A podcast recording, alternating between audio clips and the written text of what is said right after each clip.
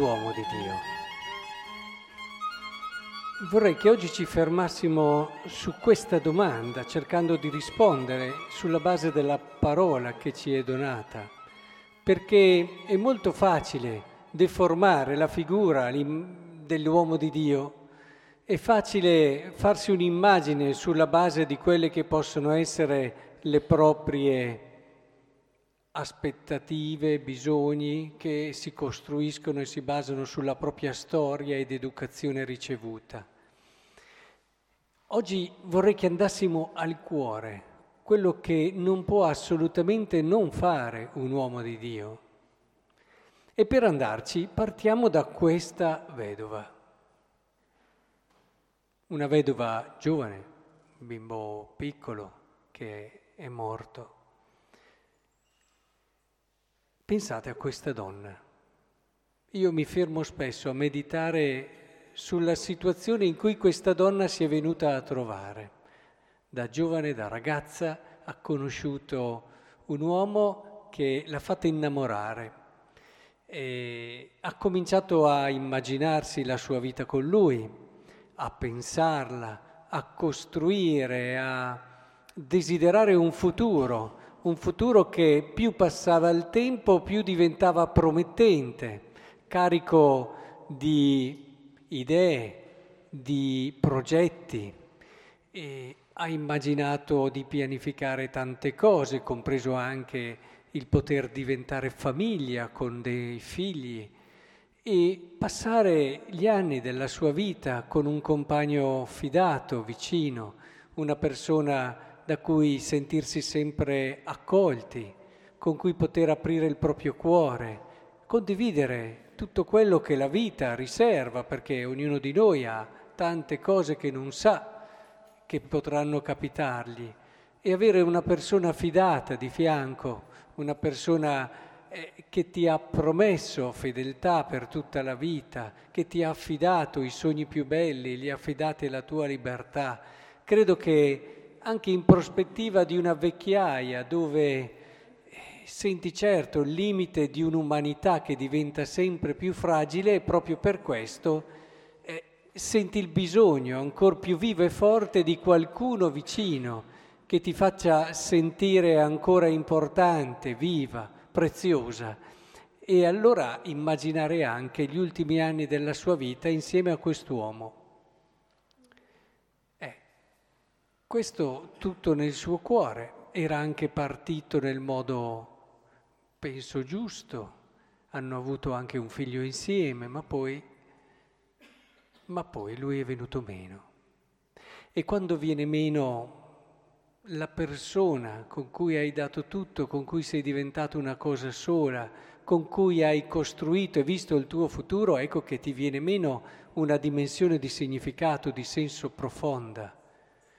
E ho incontrato varie vedove o vedovi e si percepiva, si percepiva il disorientamento, come se ti fosse venuto meno, crollato quello che era un tuo orizzonte di significato e di senso e dovessi un attimo rimetterti in cammino, rimetterti a ripensare te stessa e la tua vita come una possibilità bella anche senza di lui.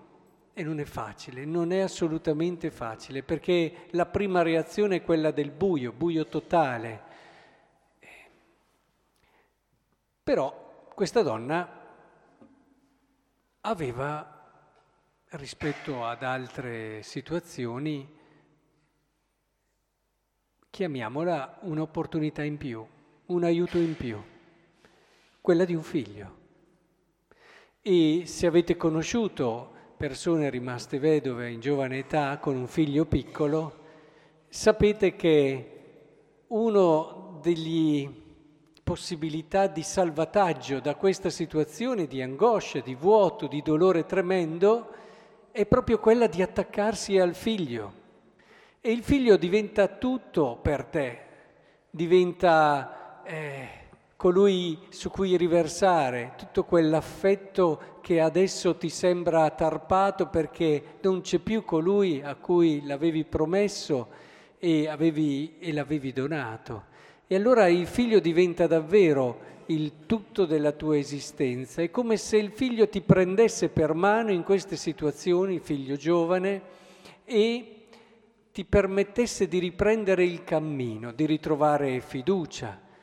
E, e allora lui diventa davvero colui che ti apre un nuovo futuro. In lui ti rivedi, in lui rivedi te stesso, rivedi eh, anche tutto quello che di bello avevi sognato un tempo come ugualmente possibile, anche se in un modo diverso. Ecco allora che grazie alla presenza di un figlio, molte situazioni difficili di un figlio piccolo, ecco che possono ripartire, possono ritrovare una energia, una forza, una speranza. Il problema di questa donna è che però gli viene meno anche il figlio. E allora vorrei che cercaste di capire la situazione in cui si trova. Prima perde colui a cui aveva affidato tutta la sua vita, poi perde il frutto del loro amore che era diventato il nuovo scopo, senso della sua esistenza. E ce lo cre- te lo credo che Gesù che Gesù, voglio leggervi le parole esatte, vedendola il Signore fu preso da grande compassione per lei. E te lo credo. Bisogna che facciamo questa riflessione per comprendere la situazione nella quale Gesù si è trovato. Ed ecco che Gesù opera questo, come l'ha operato anche il profeta Elia nella prima lettura. Però vorrei che stessimo attenti perché è molto facile ridurre l'azione di Gesù.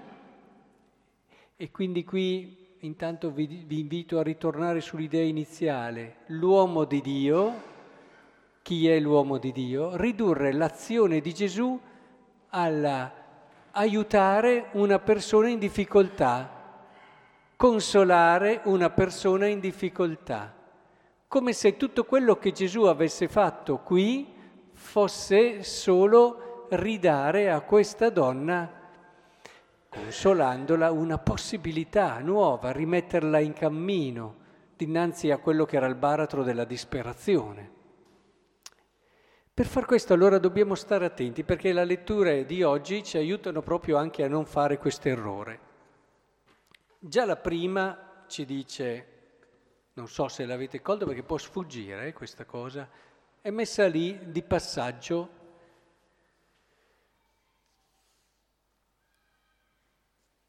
Allora lei disse ad Elia, dopo che appunto gli si ammala il figlio, che cosa c'è fra me e te, o uomo di Dio?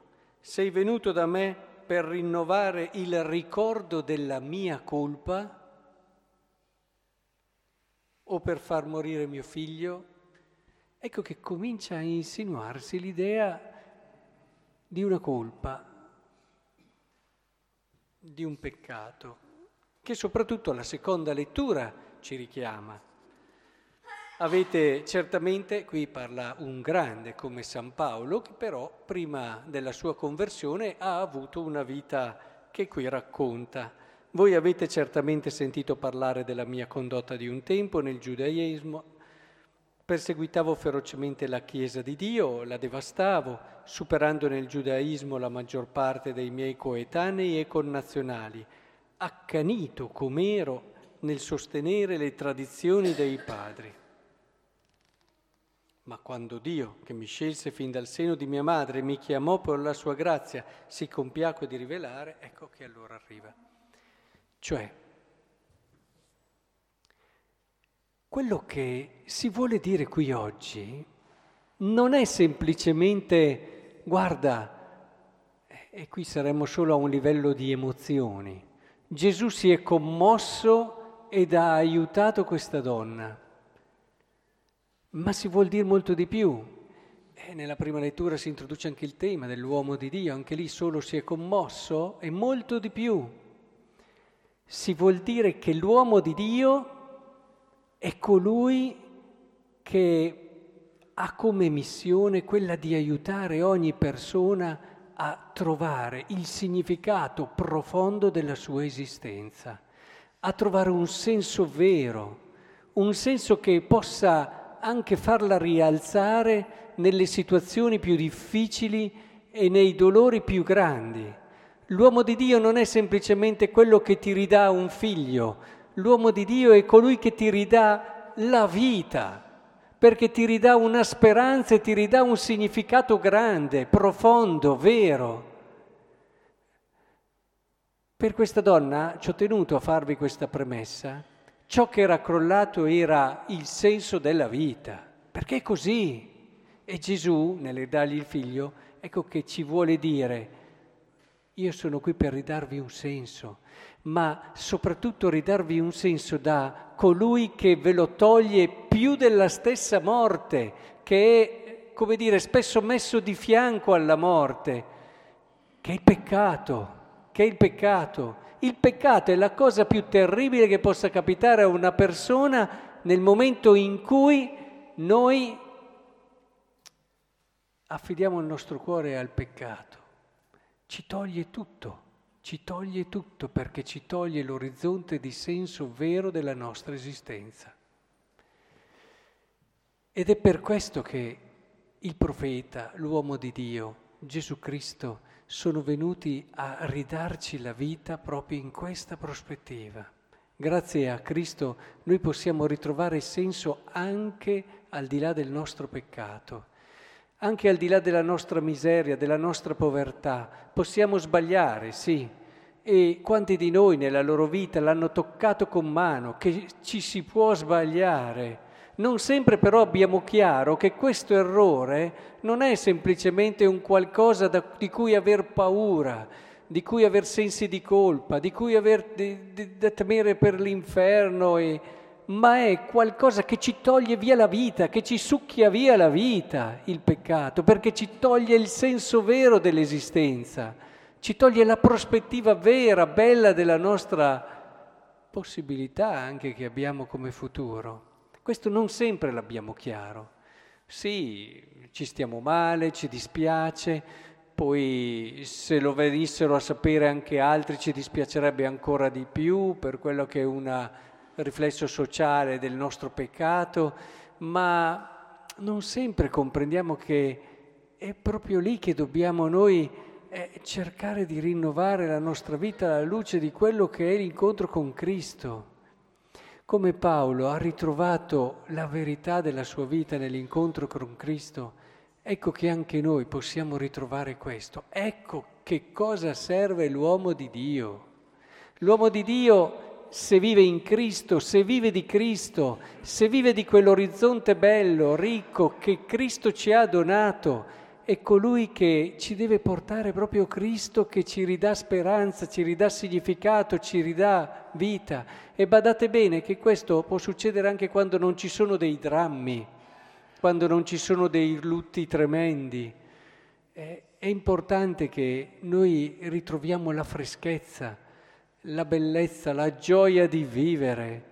Quando si vede un credente che vive veramente della sua fede, ma ti fa gola, vedi una freschezza, una gioia di vivere, un ripartire sempre, possono succedere tante cose, cade in ginocchio ma poi si rialza e sempre va e nel suo cuore coglie il tesoro che tutti vorrebbero avere, che tutti vorrebbero avere.